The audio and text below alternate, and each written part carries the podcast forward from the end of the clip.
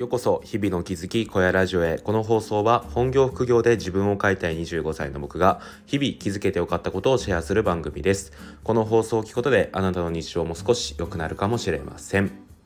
はい皆さんおはようございます。今日は12月の10日土曜日ですね。皆さんいかがお過ごしでしょうか？今日も撮っていきたいと思います。東京は今日晴れているんですが僕は今からちょっと京都に行きたいと思います。あのねザ・シティのオフ会が京都で開かれるということでもうずっと楽しみにしていたんですけど今日ちょっと行きたいなと思っております。ということで今日話していきたいんですけど今日はですね雑談会です。はい。あの定期的にね雑談会やってるんですけどまあねちょっと僕がね最近ハマったドラマの話とかをしていきたいなと思っております。で、えっと、その前にちょっとねあの他の雑談をちょっとしたいんですけど昨日ですね会社に出社して、えっと、上長とですねあのランチを食べに行ったんですよ。で餃子定食を食べてですねまあその餃子が美味しかったんですけどあそれも確か京都発祥の店とか言ってましたねそういえば。うんなんか有名な、えーと、京都の方の、えー、餃子の店が東京にあるらしくてそこにちょっと行って食べたんですけどえっ、とまあそんな感じで話していた時になんだろう。やっぱり世代というか、えーと、やっていること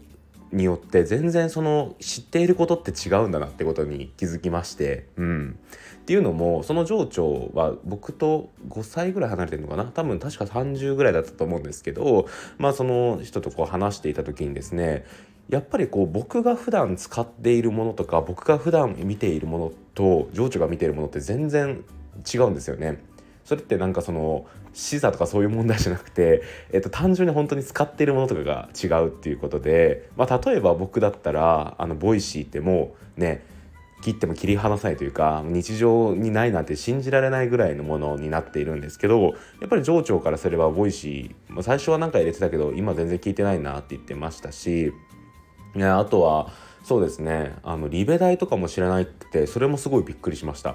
リベ大って知ってますかね？あのリベラルアーツ大学ってあの両学長っていうねあの結構人気な方だと思うんですけどあのお金の発信とか働き方とか、えー、まあ、そういうことをお話しされている方なんですけど、まあ、そのリベ大も知らなかったっていうので僕はすごいびっくりしたんですよね。もうリベ大って言ったらやっぱりね、登録者も200万人以上 YouTube でいる、ね、超有名な方だと思ってたんですけど、まあ、それも知らないって言っててああやっぱりなんかね、あの人によって見てるものって全然違うんだなと思っていて、まあ、世代に分けたらちょっとあれですけど、まあ、本当に人それぞれ見ているものって違っててやっぱりそれだけやっぱりコンテンツがねいろいろ流行るっていうのの理由なんだろうなっていうことを思いました。うん、であのね僕はこうやって音声で配信している身なので音声コンテンツ聞く側なんですけど、まあ、情緒はですね全然音声聞かないって言ってましたね。うん、なんかインフルエンサーとか自分の好きな芸能人とかだったらラジオとかも聞くけどなんかそれ以外の人のやつって聞かないって言っててまあ確かになって思いましたね。うん、僕もやっぱりこう親しい人とか自分のが学びたいと思ってる人イケハヤさんであったりとかで親しい人であればミルクさんとか、えー、そういった方々の Voicy とか聞きたいと思いますけど、まあ、スタンド FM もそうですよね。うんまあ逆に言っちゃうとそれ以外でなんかこう、うん、新しく音声を聞くきっかけってなかなかないなと思っていて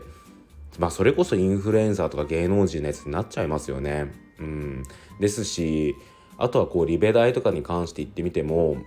そうですね。なんかやっぱりこう見て見る人とか聞く人っていうのはやっぱり200万人以上いたとしても登録者がやっぱりね限られてくるんだなっていうのを思って、まあ、全く知らないって言ったところにすごいびっくりしたんですけど、まあ、本当にねなんかその自分の情報のアンテナの張り方によって知る知らないって結構あるんだなっていうことを気づいて、うん、なんかそれは発見でしたね、うん、昨日餃子を食べながら餃子うまいなとか思って食べながらねなんかそんなことを思ってました。うん。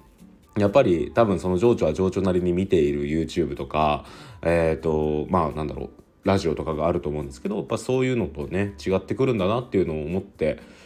うんそうですね。なんか面白いなと思いました。なのでこう誰にでもやっぱりそうって考えるとチャンスがあるなと思っていてまあいろんなねやっぱりこう YouTube 見てみてなんだ有益発信してるものもあればこうただただ一日のルーティンとか流れをこう流してるやつとか多分いろいろあると思うんですけどいろいろねやっぱりねそこには需要があるんだなってことを思ってくるとまだまだ発信ジャンルっていろいろあるんじゃないのかなってことを思わされますよね。うんはいまあそんな感じで ま雑談なんですけどそんなことを思いました。であともう一個雑談なんですけどあのね僕定期的になんかこうドラマとか映画とかアニメにハマってるんですけどまあ本もそうですよね。出会ってしまいました。いやーねうんまあね良かったですよ、まあ、もったいぶらずに言うとネットフリックス限定配信、ま、ネットフリックスコンテンツなんですけど「ファーストラブっていうねドラマがもうめちゃくちゃに良かったです。うん。涙涙でしたね。あのね僕男のくせにって言われるかもしれないんですけどめちゃくちゃ恋愛ドラマとか映画とかアニメが好きでうんまあ漫画とかも好きなんですけどなんかね好きなんですよね。うんなんかいつからだろう。あの高校生の時に友達からあの女友達からですね「ストローブエッジ」っていうね少女漫画を貸してもらったんですよ。ストロボエッジって分かりますか？あの青ハライドとか分かるのかな？青ハライドとかえっ、ー、とその作者が書いている結構昔なのかな？今となれば。まあ僕が高校生の頃と思えばもう昔に入るかもしれないですけどストロボエッジっていう漫画がありましてですね そのストロボエッジを読んでからですねなんかこう少女漫画面白いなと思って「君に届け」とかこう読んだりとかしていたんですけど、まあ、そこからね僕のこう恋愛映画とかドラマとかそれの遍歴っていうか、うん、そこから始まったなと思うんですけどでそこでですね出会ったのが今回のねこの「ファーストラブというドラマなんですけどめちゃくちゃ良かったですね。うんもうねいつだったっけな？火曜日ぐらいに見たんですよ今週の。うん。で今週の火曜日夜寝る前10時ぐらいだったかな10時半ぐらい。僕寝るの早いんですけど、まあ、それぐらいにちょっとなんかあのそういえば気になってたし見てみるかと思って 1, 1話1時間ぐらいだしと思ってで全9話なんですよね。うん。で1話見たんですよ。もうねもう気づいたら3話見てて あの12時超えてましたね。であやばいやばいと思ってでも眠くなって寝たんですよ。もうねそれでびっくりするんですけど水曜日ですよねそれで。6話全部 あの最終話まで行ってましたね。めっちゃいいんですよ本当に。うんめちゃくちゃ良くて。でねあのー9話っていうのもまたねあの見やすいドラマの話数だとは思うんですけど、まあ、それもあってね本当に完成度が高いなと思ってやっぱネットフリックスってお金あるじゃないですか。あのいろんな方がね登録してるし、うん、っていうこともあって多分オリジナルコンテンツを作る時のなんだろうクオリティの高さってすごいと思うんですけどもう今回はですねその一話一話本当に無駄がないというかもうどれも本当になんだろうな、えー、毎回こう泣かされていろいろエモくてですね、うん、いいドラマでしたね。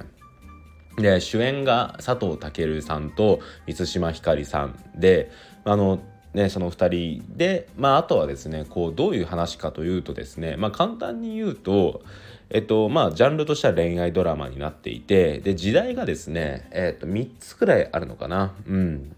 その時代を行き来しながらあのなんだろうなこう話が進んでいくんですけど、えっと、高校生の時代とあとはえっと何て言うんだろうな就職してからの話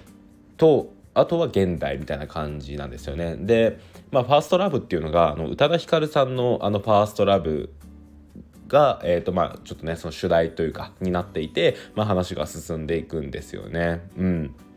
でまあねうんよかったですねその佐藤健さんと満島ひかりさん演じるその主役が高校生の頃から始まってですねその高校生の頃に宇多田ヒカルさんのその「ファーストラブが、えーと、発売されるみたいな感じの時系列になっていてで現代は本当に現代なんですよね。そのコロナの今の時代みたいなところまで行くんですよ。うん。で本当にその時代の移り変わりを見る中であこういうこととかあったというか、うん、なんかね僕も知っている部分とかがあったりとかして、まあ、その辺も面白かったですしあとはね2人のこのね恋愛というか恋模様というかね、うん、それもすごい良かったですね。うんいやねいやどこまで言っていいかな。そう高校生の頃にその2人はですね両思いで結ばれるんですよね。結ばれてそっからいろいろあってでなぜかそのね現代のその2人、えー、佐藤健さんと満島ひかりさんがまた再会するんですけどその再会される時再会した時ですね再会した時になぜか満島ひかりさんは覚えていないというところなんですよね。じゃうん、この辺までは多分言っていいと思うし多分予告でも出てるところなんですけど、うん、まあでもね本当に良くて。うん、で舞台が北海道なんですけど、まあ、北海道いいななんてことを思いながら見ましたね。うん、でなんだろう、うん、エモいですね、うん、エモいっていう言葉でこうくくっちゃうのもすごいもったいないんですけど、まあ、エモいなと思いながら見ていて。うん、あとはこう脇役というかそこに出てくる人たちもすごいなんか僕は好きであの浜田岳さんとかこう出てくるんですけども浜田岳さんもすごいいい味出してるななんてことを思っていてあとはですね脇役ではないんですけど、まあ、主人公のその佐藤健さんと満島ひかりさん演じる主役が高校生の頃の、えーと役者さんがいるんですけどなんかどっかで僕も見たことあるなぐらいな感じの子たちだったんですけどその子たちの演技もなんかすごいいいですね。うん。高校生役なんですけどいやなんか初々しさとかあって、うん、いいなーなんてことを思って見てましたね。うん。ねその現代っていうかそのそうですね。現代のその佐藤健さんと、え満島ひかりさんっていうのはその満島ひかりさんがタクシーの運転手をやっていて佐藤健さんが、えっとあれが施設の警備員をこうやってるんですよね。であの佐藤健さんが、まあ、ある日そのタクシーに乗っていた時に満島ひかりさんが、運転してるこのタクシーを見つけるんですよね。でそのねそこからこう満島ひかりさんを追って、まあ、また再会してみたいなところなんですけどいやねうん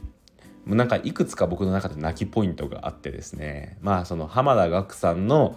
えーと満島ひかりさんにかけた言葉とか、まあ、この辺も本当にちょっと見ていないとわからない部分なので見ていた人はああうんうんと思って それでいいですしあのこれから見ようってね今の僕の話を聞いてもし見ようと思ってくれてる方はこの辺をちょっとねあの僕も今ぼかして話してますけど、まあ、その辺を見た時にあなるほどねここだったのねって思ってくれたら嬉しいんですけど、まあ、今2つ目が言った通り浜田岳さんが満島ひかりさんにこう投げかける言葉ですね。うんがすごい好きであとは佐藤健さんが妹の結婚式のスピーチで話す言葉があるんですけどそれもすごい好きですね。うん。あとなんだろう。いやーなんかうわもうちょっとうん。あんまり言えないですね。あと最終回は本当にうん何回見てもいいなと思っております。はい。あそんな感じで、えっ、と、今日2つ話しましたけど、1つはね、こう、なんだろう、自分の情報のアンテナによってこう見てるものが違うなって話をして、あとはね、ファーストラブの話をしました。もう僕はね、是非ね、あの、見てほしいなと思ってます。うん。あの、季節的にもこう、冬というかね、まあそういう感じなので、うん、今の季節ぴったりですね。いや、本当に見てほしい。あのね、ネットフリックス見てる方、見てるっていうか、入ってる方はね、本当にね、本当に見てほしいです。うん。あの9はあっという間なので、ぜひぜひこの土日とか、あとは年末年始とかね、時間があるなっていう方は、ファーストラブを見てください。